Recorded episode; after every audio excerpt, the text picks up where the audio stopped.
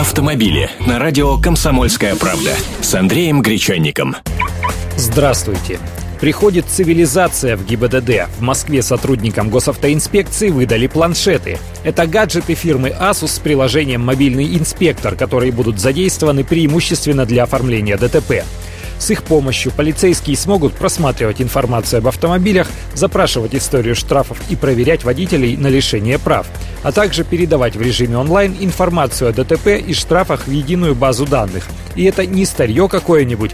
Для покупки рассматривались только четырехъядерные устройства на платформе Android с двумя камерами, диктофоном, доступом в интернет со скоростью не менее 10 мегабит в секунду, интерактивной картой Москвы, а также с картой памяти microSD емкостью 32 гигабайта. Пока раздали тысячу таких планшетов, а в общей сложности к концу года сотрудники ГИБДД получат 2250 гаджетов, то есть подобное устройство появится у каждого инспектора.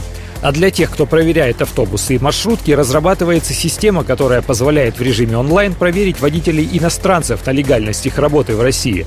Инспекторы также будут следить за всеми дорожными нарушениями на транспортно-пересадочных узлах, фотографировать неправильно припаркованные машины, снимать случаи высадки пассажиров из маршруток на проезжую часть и передавать данные в ГИБДД.